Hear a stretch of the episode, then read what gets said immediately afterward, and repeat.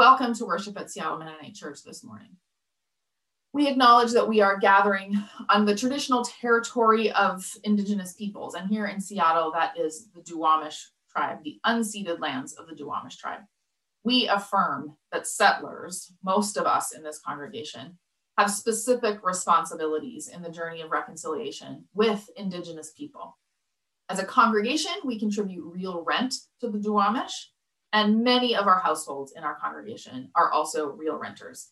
We give thanks to the Creator and to the peoples who have stewarded this land for generations. And we're grateful for the opportunity to live and work and worship here. We witness to the reconciling movement of the Spirit, and we seek to live in right relationship with our Indigenous neighbors and with all of creation after this past year of isolation and separation, we still trust that the Holy Spirit is moving and weaving us together as a community. We claim this time of physical distance with intention, not simply as something to endure, but as something that we're experiencing together, that's something that we share as a congregation. For this time of Lent, we'll be hearing stories of repentance and rejoicing and repair Today, we're going to hear the call of Jesus for repentance with some urgency and a tender story of a gardener who asks for patience so that a tree can be restored to fruitfulness. And we'll hear Jesus both raging at Herod, who he calls a fox, and lamenting and comparing himself to a cooing and doting mother bird over the wayward city, Jerusalem. Our gathering song is from Voices Together. It's a new song, and Michael has a few words of introduction for us. So, this song is from our new hymnal, and it was a new song to me. But I really liked, uh, I really liked the lyrics, um, especially, and at a time when there's maybe some lack of clarity in how we make decisions as a church family, this song asks us, "Can we sing together?" And I especially like the, if you look down at the third stanza, it's in the line, you know, my words will be imperfect, but I'll try, bringing my assumptions to the light. And then difference difference is a place where God is found. In seeking peace, we're walking onto holy ground. That just meant a lot to me um, as we try to work together as a, as a family. So, yeah, we can play it.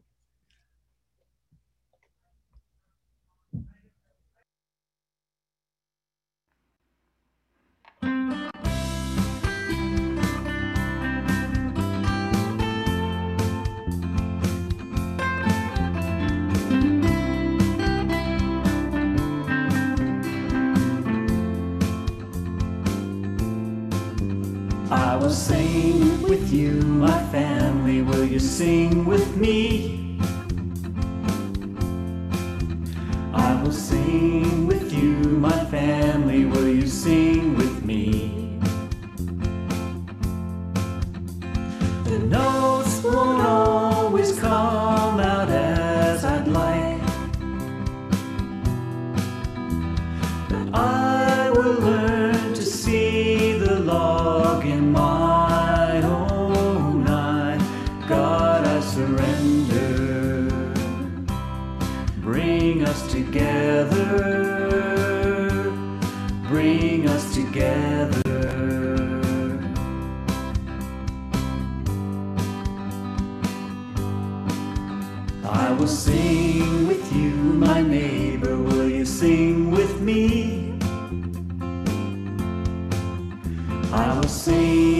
You, my neighbor. Will you sing with me?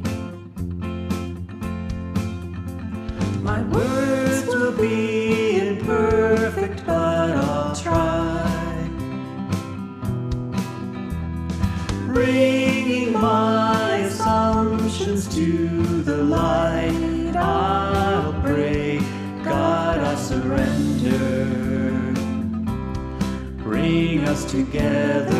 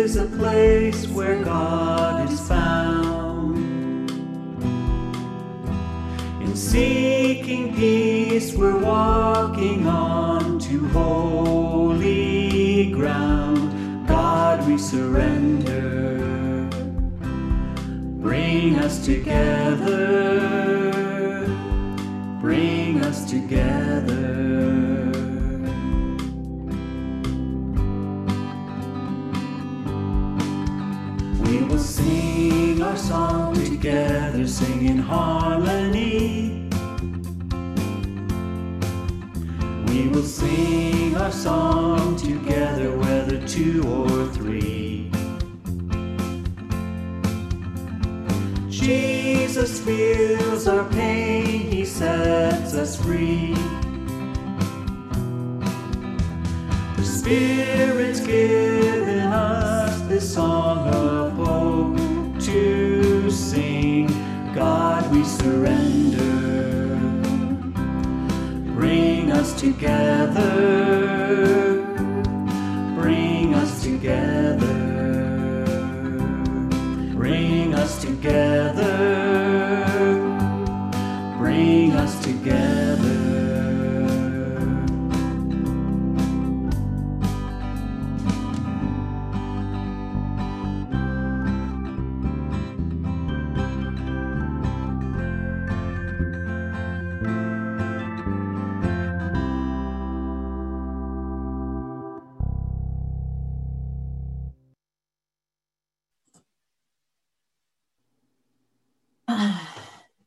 Invite you to join in speaking the response to this call to worship.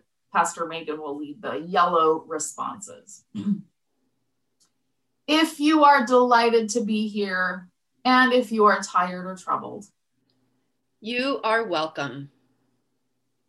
if your faith is strong, and if your faith is battered and frail, You are welcome.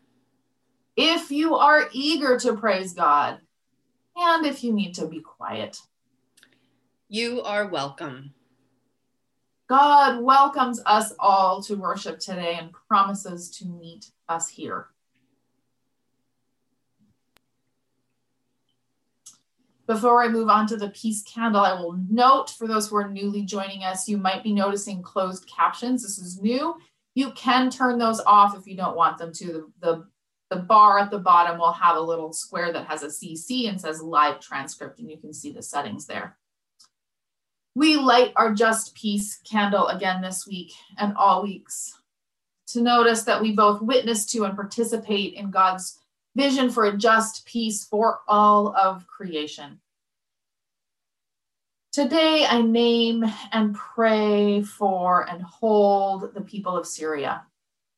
Though we no longer have a president who is blatant in his disregard for human life, we still do live in an empire that prizes violence as a solution to the world's problems. A government who considers bombs an appropriate way of solving conflict and who considers 17 human lives appropriate losses. God have mercy. May we continue to live and work and pray for a just peace for all our siblings around the world.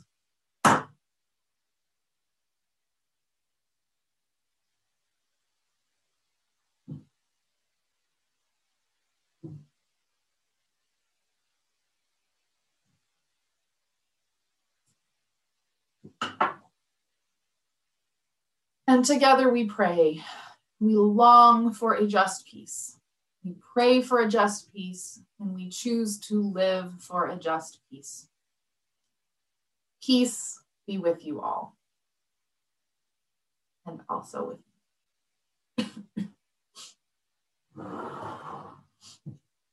In the story that we're going to hear from the Bible today, uh, we're going to hear Jesus call people to turn toward loving and caring behavior, to turn toward empathy.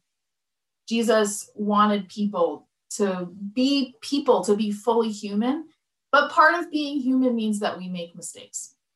We make mistakes and we have a huge capacity to love and to make up for our mistakes. So, our children's time today is called Being Here, it's called I Am Human. And uh, one of the things that we'll notice when we read this story together is that when we make mistakes, we can say, I'm sorry. And part of Lent is saying, I'm sorry, to saying to God and to each other, I'm sorry. And then choosing to act in ways that show our love and care for each other. So this story is called I Am Human, and it's by Susan Verde, and the art is by Peter Reynolds. And I've read some of these books before. Um, these two, the author and the illustrator, have a couple of other books about what it means to be loving humans to each other. I was born a miracle, one of billions, but unique. I am human. I am always learning,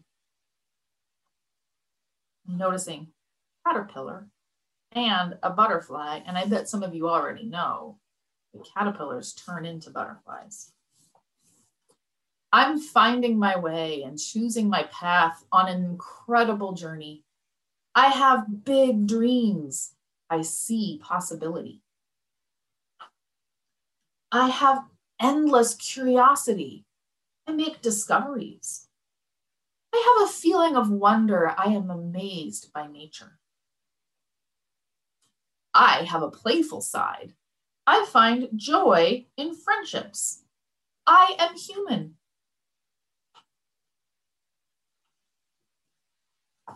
But being human means I am not perfect.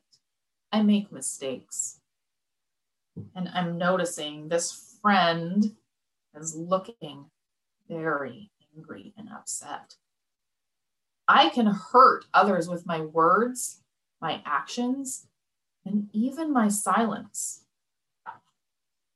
I can be hurt too. Hmm. this friend's body language, the way they have their body really makes me think that they're feeling very sad. I can be fearful of things I don't yet understand and timid to try something new. Timid means a little bit shy, a little bit scared. I have a heavy heart when I feel sadness. I am human. And then I remind myself that because I am human, I can make choices. Oh, I wonder what choice this friend is going to make. I can move forward. A poor choice can become a better choice with thoughtfulness. And a bad day can become a great day with kindness. We can imagine what the words these two friends might be that they're sharing with each other. They were both feeling hurt. And maybe they're both feeling timid. Now we know that word timid. But they're sharing something with each other. I can act with compassion and lend a helping hand. I can treat others with equality and be fair. I can choose not to fight, but to listen and find common ground. I can say, I'm sorry, and ask for forgiveness. I am human, one of billions, but unique.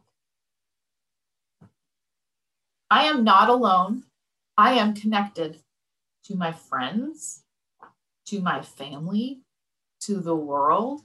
We are all humans together.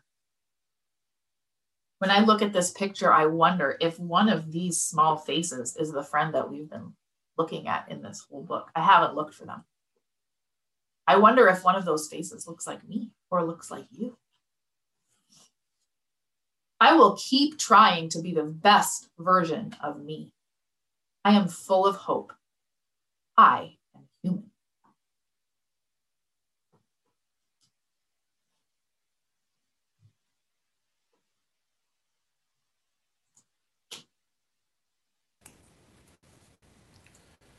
This is a scripture reading from Luke 13. At that very time, there were some present who told Jesus about the Galileans whose blood Pilate had mingled with their sacrifices. He asked them, Do you think that because these Galileans suffered in this way, they were worse sinners than all other Galileans? No, I tell you, but unless you repent, you will all perish as they did. Or those 18 who were killed when the Tower of Siloam fell on them? Do you think that they were worse offenders than all the others living in Jerusalem? No, I tell you, but unless you repent, you will all perish just as they did. Then he told this parable A man had a fig tree planted in his vineyard, and he came looking for fruit on it and found none. So he said to the gardener, See here, for three years I have come looking for fruit on this fig tree, and still I find none. Cut it down. Why should it be wasting the soil? The gardener replied, Sir, let it alone for one more year. Found it and put manure on it.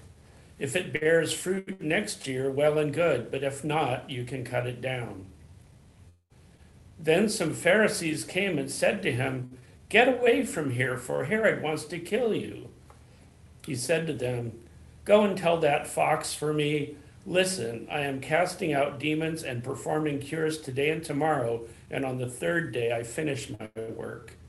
Yet today, tomorrow, and the next day I must be on my way, because it is impossible for a prophet to be killed away from Jerusalem.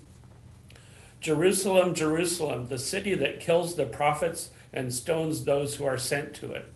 How often have I desired to gather your children together as a hen gathers her brood under her wings, and you were not willing. See, your house is left to you.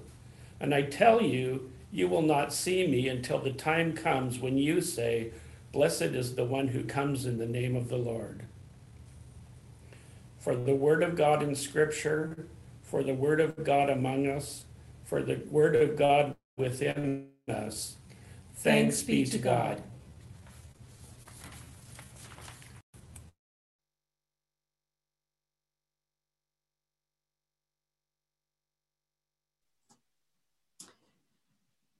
Throughout Lent, we'll have an opportunity to be reflective, to turn inward uh, and examine our own hearts and uh, to invite exactly that kind of relationship that we heard about in the time with children. Uh, a saying, I'm sorry, to at least before God in the presence of our community. Uh, and then to receive the assurance of God's love following our confession. So, uh, your only response is forgive us, and uh, Pastor Megan will speak those words on our behalf.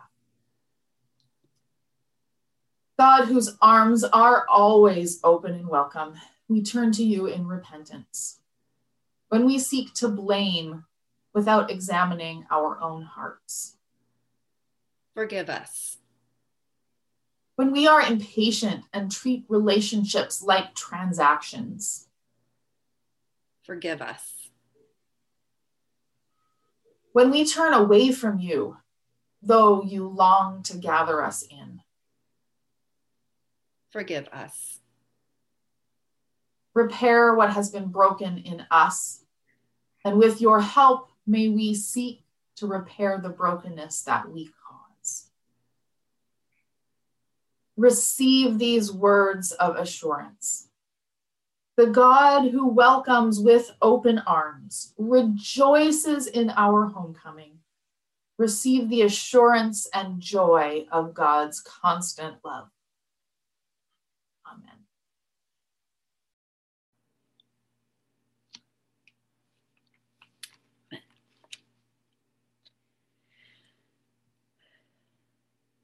I am grateful to Mitzi J. Smith, who's a professor of New Testament at Columbia Theological Seminary in Decatur, Georgia, for pointing me in engaging this text from Luke, pointing me towards the importance of collective lament.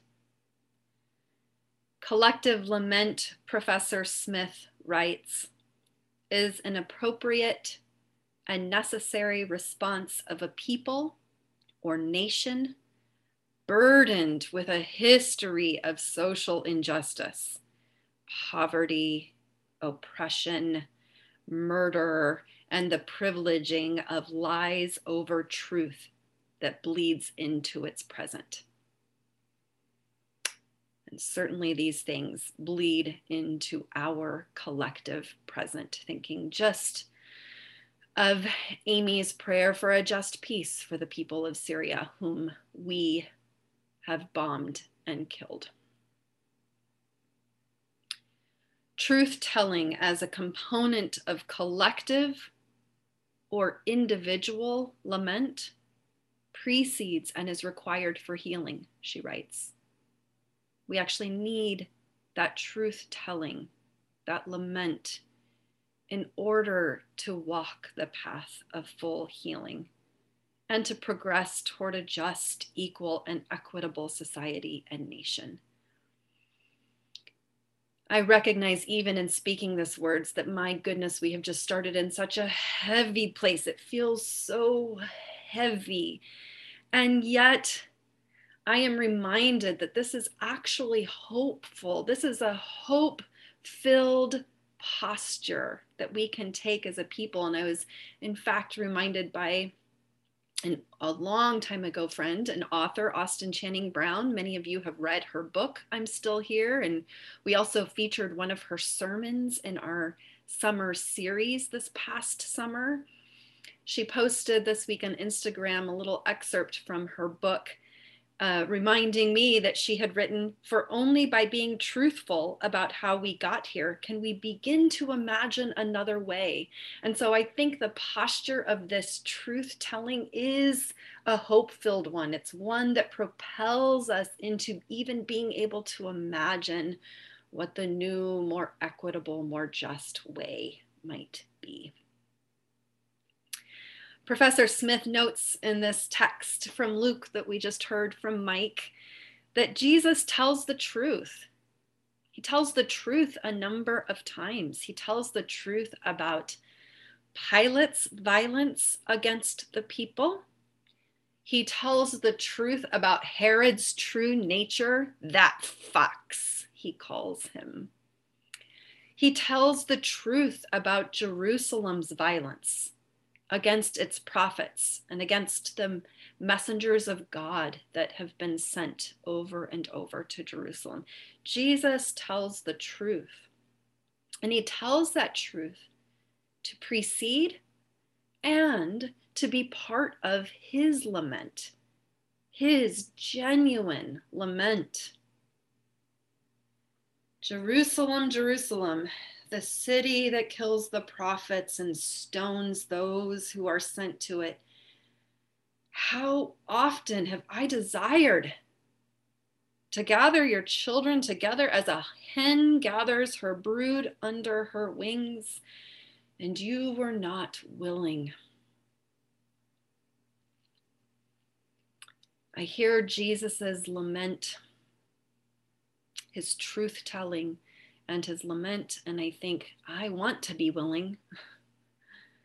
I want to be willing. That's that is my deepest desire. I want to be willing to be gathered under the mother hen's wings.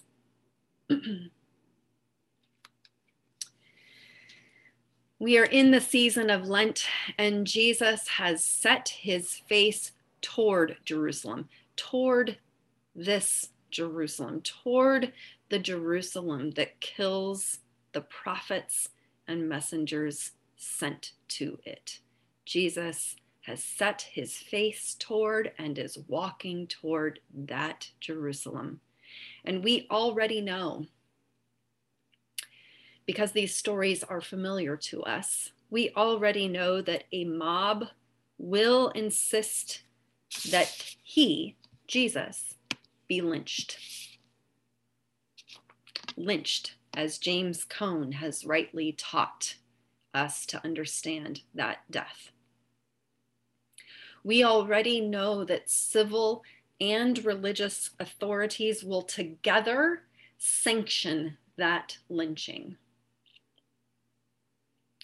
Driven by lies and hate and power, Professor Smith continues those two authorities, the religious and the civil authorities, will collude to destroy a perceived threat, Jesus, and or to satiate a deluded and gullible constituency. Not unlike the collusion of religious and civil authorities that we witnessed on January 6th this year at our own US Capitol, and the satiating of a delusional and gullible constituency. God have mercy on us. Truth telling and lament are necessary for our path to healing and being able to live into that imagined future, being able to live into God's full desire for us to be a people of the liberating way of Jesus. So, this morning, I am going to offer some truth telling and lament for us as Mennonites. And I'm going to do that by sharing significant chunks of an article written by Joanna Lawrence Shenk, who is one of the pastors at First Mennonite Church in San Francisco, that she wrote for the most recent copy of Anabaptist World, which is the new publication um, that is the combined the Mennonite and uh, Mennonite World Review. So there were two publications formerly. They combined into this Anabaptist World, and we're now I don't know, months? Are we close to a year into this new publication? So, in this most recent um, uh, publication, Joanna Lawrence Shenk wrote Beggars and Saints, and she wrote an article about my one of my professors and mentors, Vincent Harding, brother Dr. Vincent Harding. And I'm just going to read portions of this as part of our truth telling and lament as people who understand ourselves to be Mennonites. In July of 1967, Vincent Harding, a Black Mennonite and colleague of Martin Luther King Jr. in the Southern Freedom Movement, gave two provocative speeches at the Eighth Mennonite World Conference. It was an assembly in Amsterdam in 1967. He was one of the few non white participants and one of a very few people of color who spoke from the stage. In The Beggars Are Marching, Where Are the Saints? Harding asked Mennonites, Christians, people who love humanity, where are we? If Jesus is our guide to life, where are we? Are Mennonites marching with the revolutionary beggars in the streets? He asked. Or are we, quote, huddled behind the barricades of the status quo, praying the storm will soon be over so that life can continue undisturbed? I haven't read the whole comment, but I see Sarah Oyer was there at this Mennonite World Conference. How wonderful. Perhaps during fellowship time, we can hear a story from you, Sarah. In 2021, Joanna writes, this question still rings true as we encounter the deadly upheaval of the COVID 19 pandemic and with the glaring economic disparities it has exacerbated, along with the surge in far right domestic terrorism. This is a moment that demands societal transformation, not a return to business as usual. This is a moment to turn away from an exploitative economic system and lethal white supremacy. This is a moment for revolutionary movement, much like the situation in the 1960s. Four months prior to the Mennonite World Conference Assembly in Amsterdam, Harding had penned another speech that sent shockwaves through the nation, and many of you have heard this speech. That speech was called Beyond Vietnam A Time to Break Silence, delivered by Martin Luther King Jr. on April 4, 1967, at Riverside Chapel in New York City. King asked Harding to draft the speech because he knew that they were of the same mind about the war in Vietnam. And I know from Vincent Harding that he really pushed King on this. It was a controversial position for King to take, and Harding really urged him to get vocal about the Vietnam War.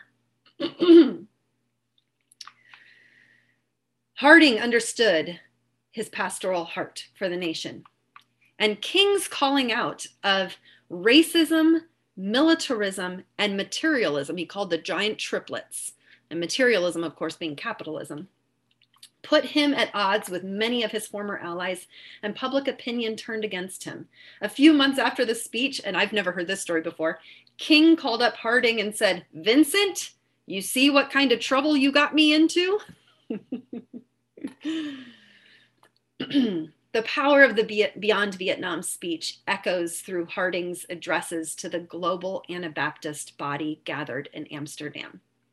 With historical clarity and prophetic urgency, he called on Mennonites to take seriously the anger of revolutionary movements around the world and to understand the complicity of white Western Christians in the suffering that sparked the revolution. In his second speech at Mennonite World Conference Assembly, and this one was titled The Peace Witness and Modern Revolutionary Movements, Harding said that before Mennonites judged the violent tactics of the Black Power movement or the National Liberation Front of South Vietnam or the revolutionary movements in Peru and Colombia, Mennonites needed to go and spend at least six months with those revolutionaries. Mennonites needed to hear their deepest concerns, learn what it felt like to have one's back up against the wall, and then decide if the peace witness had anything to offer. What is our peace witness? Harding asked when we live as citizens of the nations that make peaceful revolution impossible. We cannot escape such questions by saying that we do not believe in violence when we participate in the violence of the status quo. Ooh. Along with King, Harding was deeply committed to nonviolence and wanted to see Mennonites take it seriously or stop claiming it.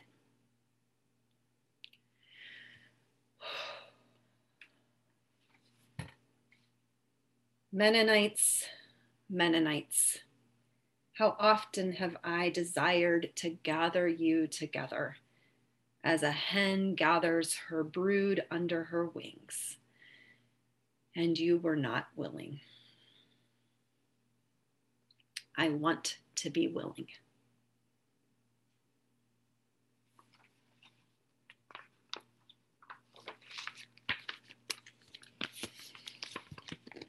Picking up again in the truth telling and lament. As a historian and a pastor, Vincent Harding understood the impacts of the persecution and violence Mennonites had experienced. He understood that being the quiet in the land, as Mennonites traditionally referred to themselves as, das Stille im Land, being the quiet in the land kept Mennonites safe as did obeying the powers that be. They saw whiteness, Harding wrote, as a protection from conflict and confusion and difficulties, and chose not to come out from under that protection. Harding understood all this, and he expected more. He was calling Mennonites to integrity in their peace witness. He expected that the persecution European descent Mennonites had experienced would compel them to come alongside their Black sisters and brothers in the freedom struggle. He expected it could help them to come alongside the many revolutionary movements around the world. This was the challenge he posed at the Mennonite World Conference Assembly in Amsterdam. But generally, that was not the response from white Mennonites. And this I got to experience really personally from Harding his, his sorrow and his lament and his disappointment. There were outliers who got involved in the Southern freedom movement. But by and large, white Mennonites and Mennonite institutions stayed on the sidelines. truth telling. If you believe in peace, he said over and over again, you need to be in the streets. You need to put your bodies on the line like Jesus and like your Anabaptist forebears. He called for systemic change at a time when the Mennonite church could only accept him as, quote, their Negro. He was allowed to be present, but was not allowed to set the agenda since his perspective was, quote, too radical. As Harding's Black consciousness deepened, he recognized the dangers of being somebody's Negro. He felt it was important for him to move more deeply into Black community spaces. Among Mennonites, there was no space for him to explore his Black identity. He knew that some Mennonites experienced this as rejection, while they were also while they also were unaware of how Mennonite identity at that time was steeped in whiteness. Harding reflected, I had to depend on the fact that those with whom I had really developed a deep, personal, loving connection would understand and would not feel that they had to keep some kind of grip on me. After King's assassination, Coretta Scott King asked Harding to become the first director of the King Memorial Center in Atlanta. And soon after accepting that role, he also founded the Institute of the Black World, an organization committed to creating and defining the field of Black studies. In this leadership role, he brought together diverse Black scholars, artists, writers, and organizers who often were not in agreement with each other. But this was not a cause of concern, Harding knew relating across differences was the crucible for transformation. Mennonites, Mennonites, how often have I desired to gather you together as a hen gathers her brood under her wings, and you were not willing? I want to be willing.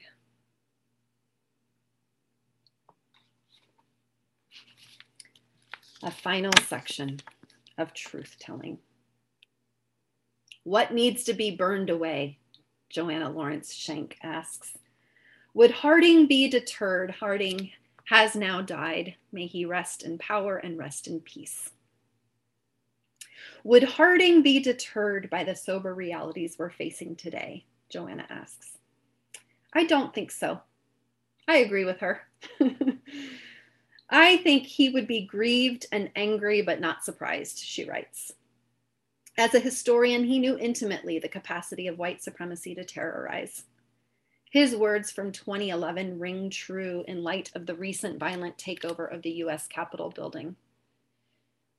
Quote, the fear that is deeply ingrained now in white America is the fear of not being able to set the agenda anymore and having to work out some kind of collaboration, real collaboration that would require everybody to make adjustments. The Mennonite institutions of the 1960s were not willing to make those adjustments. The white supremacist Christianity of the United States, which carries a cross, a gallows, and a Confederate flag, is also not willing to make those adjustments. So, where are we, Mennonite Christians? Joanna asks. If Jesus is our guide to life, where are we? Are we now able to rise with the revolutionary beggars? Or are Mennonites of European descent and Mennonite institutions still hiding behind the barricades of the status quo? Whew. The essence of nonviolent struggle at its best, Harding said, is seeking to transform our ways of thinking so that not only may the structures of oppression go up in flame, but our own internal structures of oppression need to be set on fire as well. What needs to be burned away among Mennonites so that we can heed Vincent Harding's enduring call to follow Jesus? The beggars are marching, Harding preached in 1967 to the Mennonites in Amsterdam, and Christ is in their midst. Mennonites, Mennonites, how often have I desired to gather you together as a hen gathers her brood under her wings, and you were not willing. I've said it multiple times now this morning. I want to be willing. I don't I don't know that I can claim that I am because wow, it's hard work. But I want to be willing. I desire to be willing and I know you all. And I know you all well enough to know that y'all want to be willing to want to be willing to be gathered under Jesus's mother hen wings. It is hard and it's a constant struggle to do the truth telling and collective lament that is necessary for the path of healing, to be a people of the liberating way of Jesus. But we can do it. We want to be willing, and that desire may just carry us through. May we then, Mennonites, Mennonites, may we grow and grow and grow in our willingness as through truth telling and lament and courage, we find our way to our mother hen, Jesus's wings. May it be so.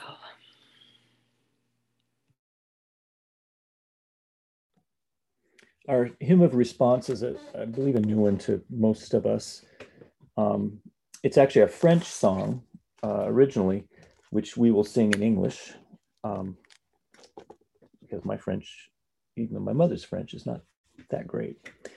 Um, but I really like the, the words to it. And um, it seems appropriate, the very last line there that says, Your word is a breaking like the offering of bread. Your word is a beacon to a safe path ahead. Um, actually, I wanted to go back to the, the, your word is a murmuring of a love's secret ways. Your word is a wounding, giving birth to new days. And I think the, sermon to me talked about in some ways when we when we as Mennonites or Christians or whoever, it feels like a wounding sometimes when God is dealing with us and when we have to change.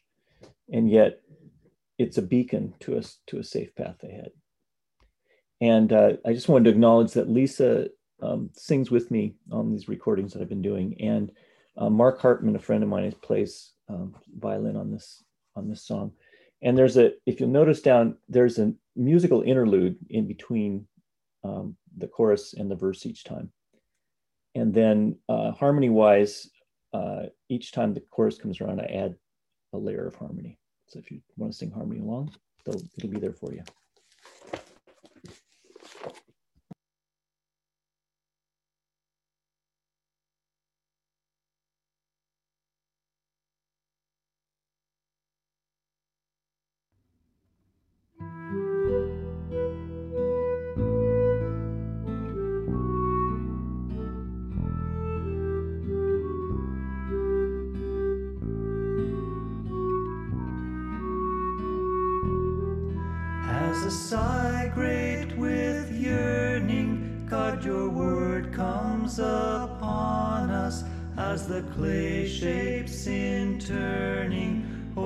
Love forms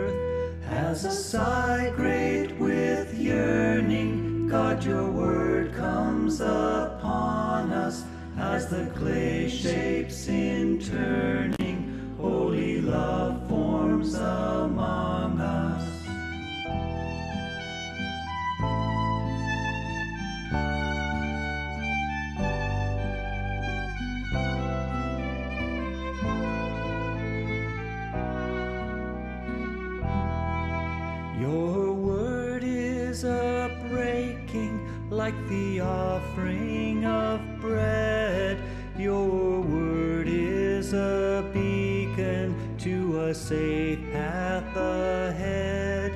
As a sigh great with yearning, God, your word comes upon us as the clay shapes in turning, holy love forms among us.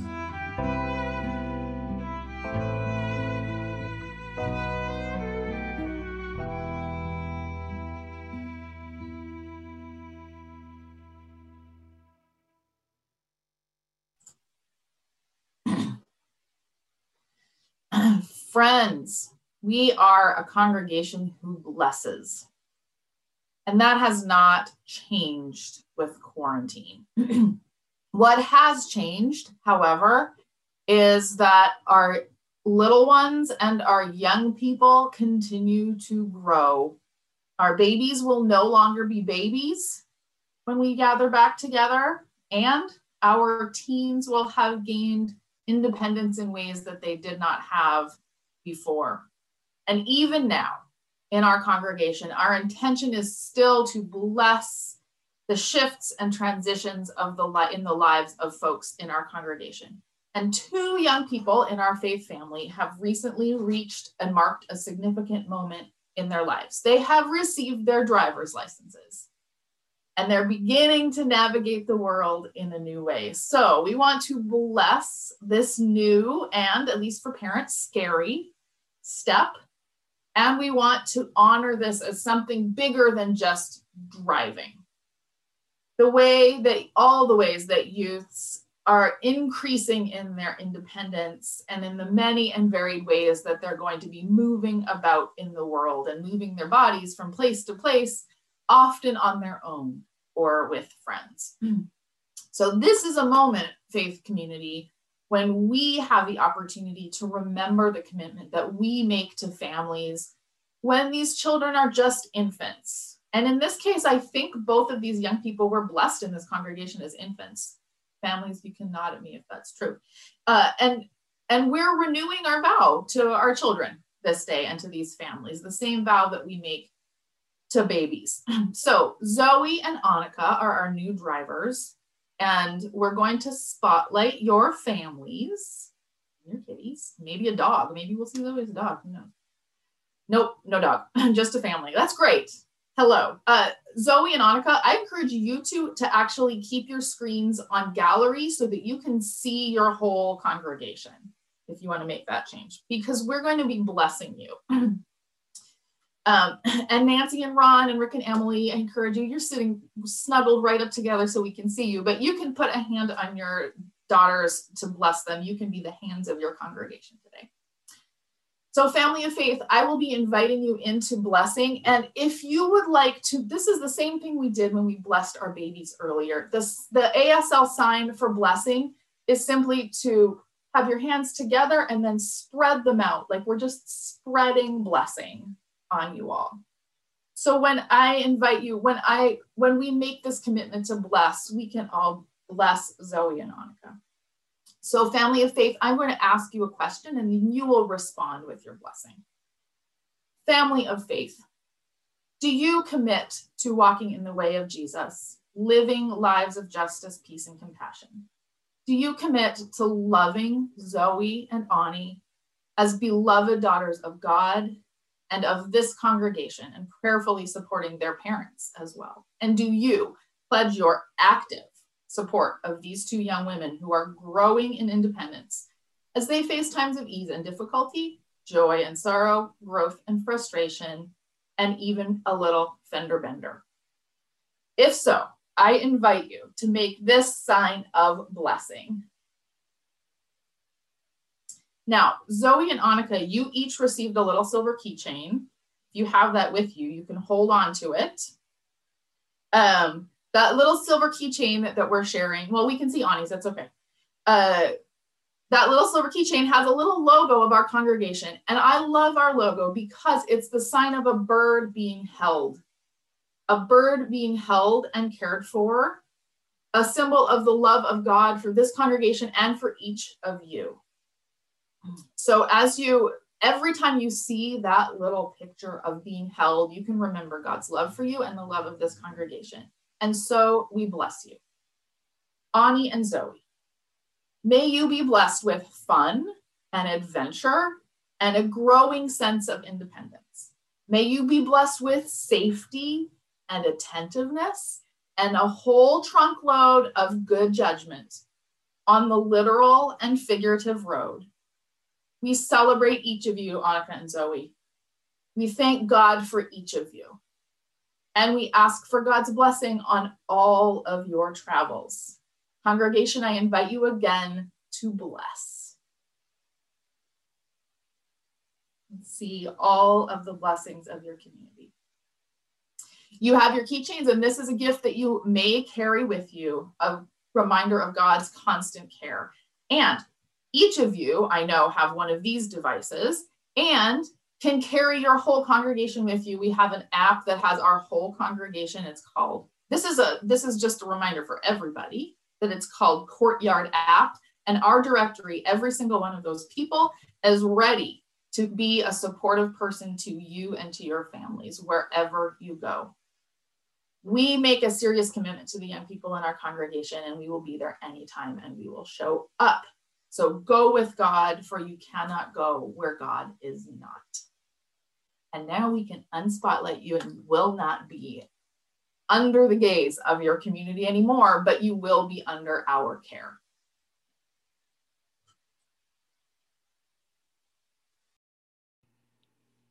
Anytime, day or night, give me a call. If you just can't call your parents, my number's in the directory. You got it in your phone. Bless you both. I hear that Ani actually, I hope this, Ani got your, um, I don't know when Zoe got it, which day, but Ani got it, I think the day before the snowstorm. So, like, just really poorly timed so that you couldn't immediately go out on a joyride. I hope you've had a chance to each like drive on your own since then and experience the fun and and joy of that. Bless you both. I will be leading our time of prayer together this morning. And I do invite you, if you have any individual petitions or prayers that you would like named aloud, you may put those in the chat box and I will include those in our prayers today. Let us pray together.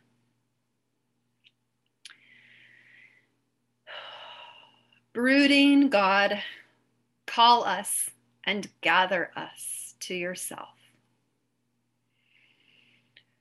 When we need shelter, keep us safe under your soft wing.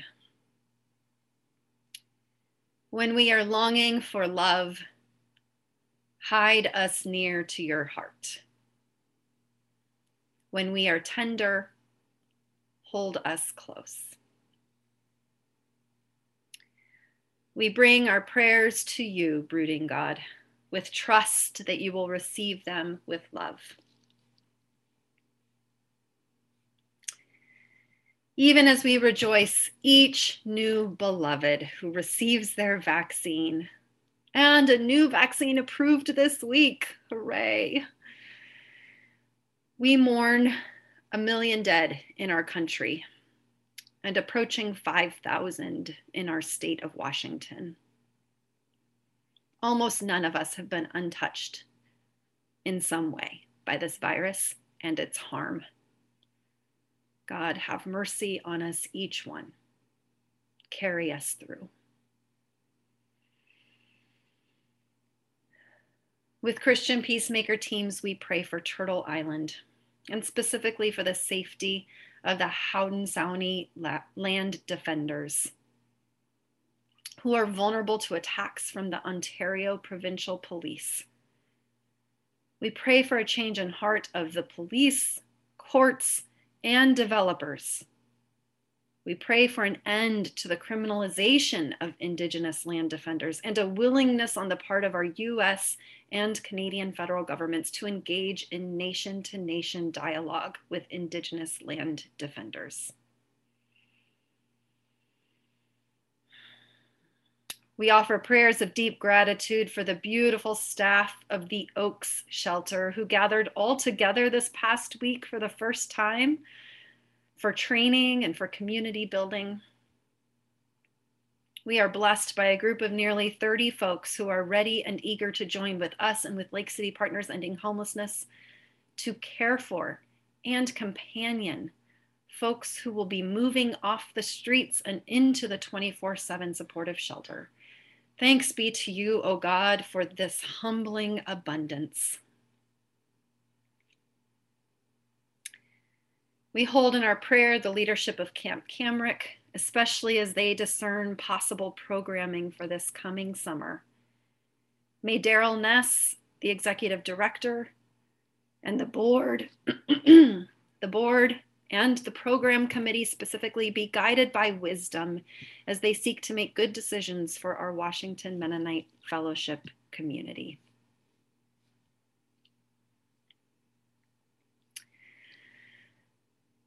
Turning now to the prayers and our chat box.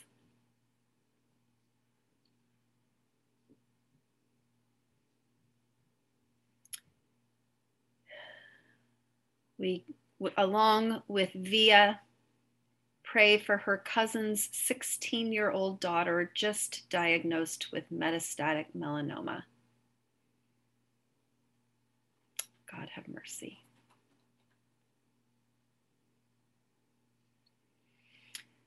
With Jennifer Delante, prayers of comfort for her Aunt Sue and cousin Andy, whose husband and father, Larry Jones, passed away on Friday. As a boy growing up in Lake City in the 1940s and 50s, Uncle Larry enjoyed going to the movies where our sanctuary now sits. God be with you, Jennifer, and your family as you mourn. With Sylvia and Tim,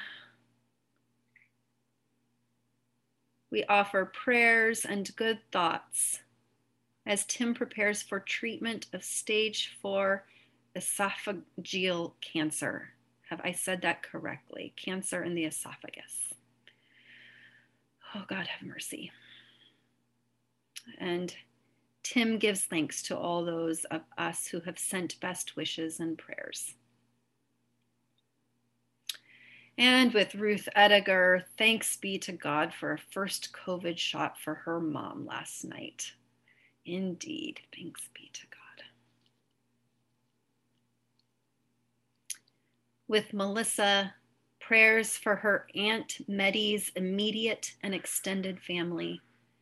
She was their matriarch and the glue on that side of Melissa's family. She passed peacefully Tuesday at the age of 89. God be with you and your family, Melissa, as you mourn. God of the garden, we are grateful for your patient tending and care. Nourish us with what we need to flourish. Be patient with us when we hurt or hesitate. grow your love in us. And all God's people together said and signed, Amen.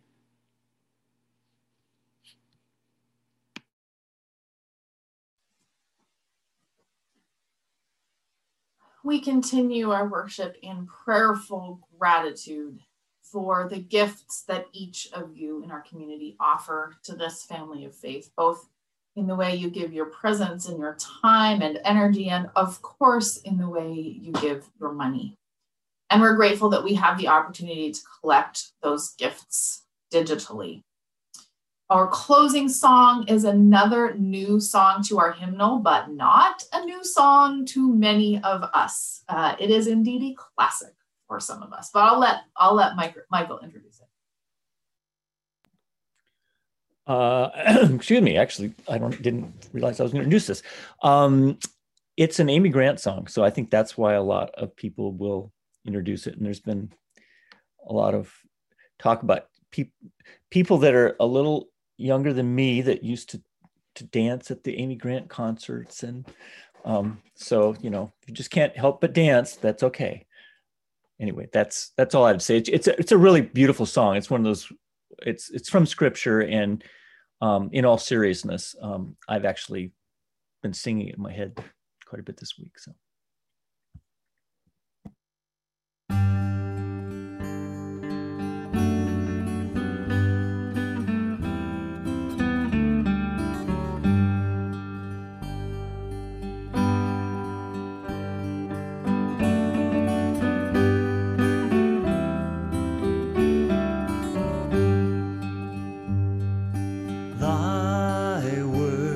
unto my feet and a light unto my path. Thy word is a lamp unto my feet and a light unto my path. When I feel afraid, I think I've lost my way. Still, you're there right beside. Nothing will I fear as long as you are near. Please be near me to the end. Thy word is a lamp unto my feet and a light unto my path. Thy word is a lamp unto my feet and a light unto my path. I will not forget your love for me, and yet my heart forever is wandering. Jesus, be my guide and hold me by your side.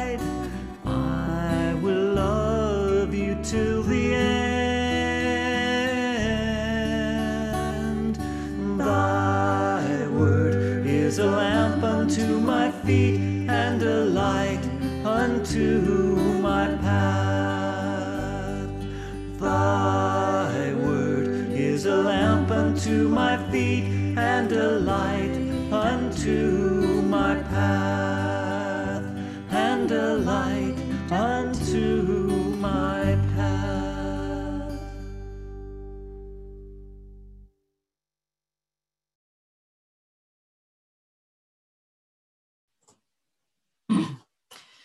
receive this benediction. Let us leave this time of worship ready to turn our hearts toward God, to be fearless tellers of the truth, to lament what has been wrong, and ready to turn it right. Let us go longing for that truth and welcome back into God's embrace. Amen.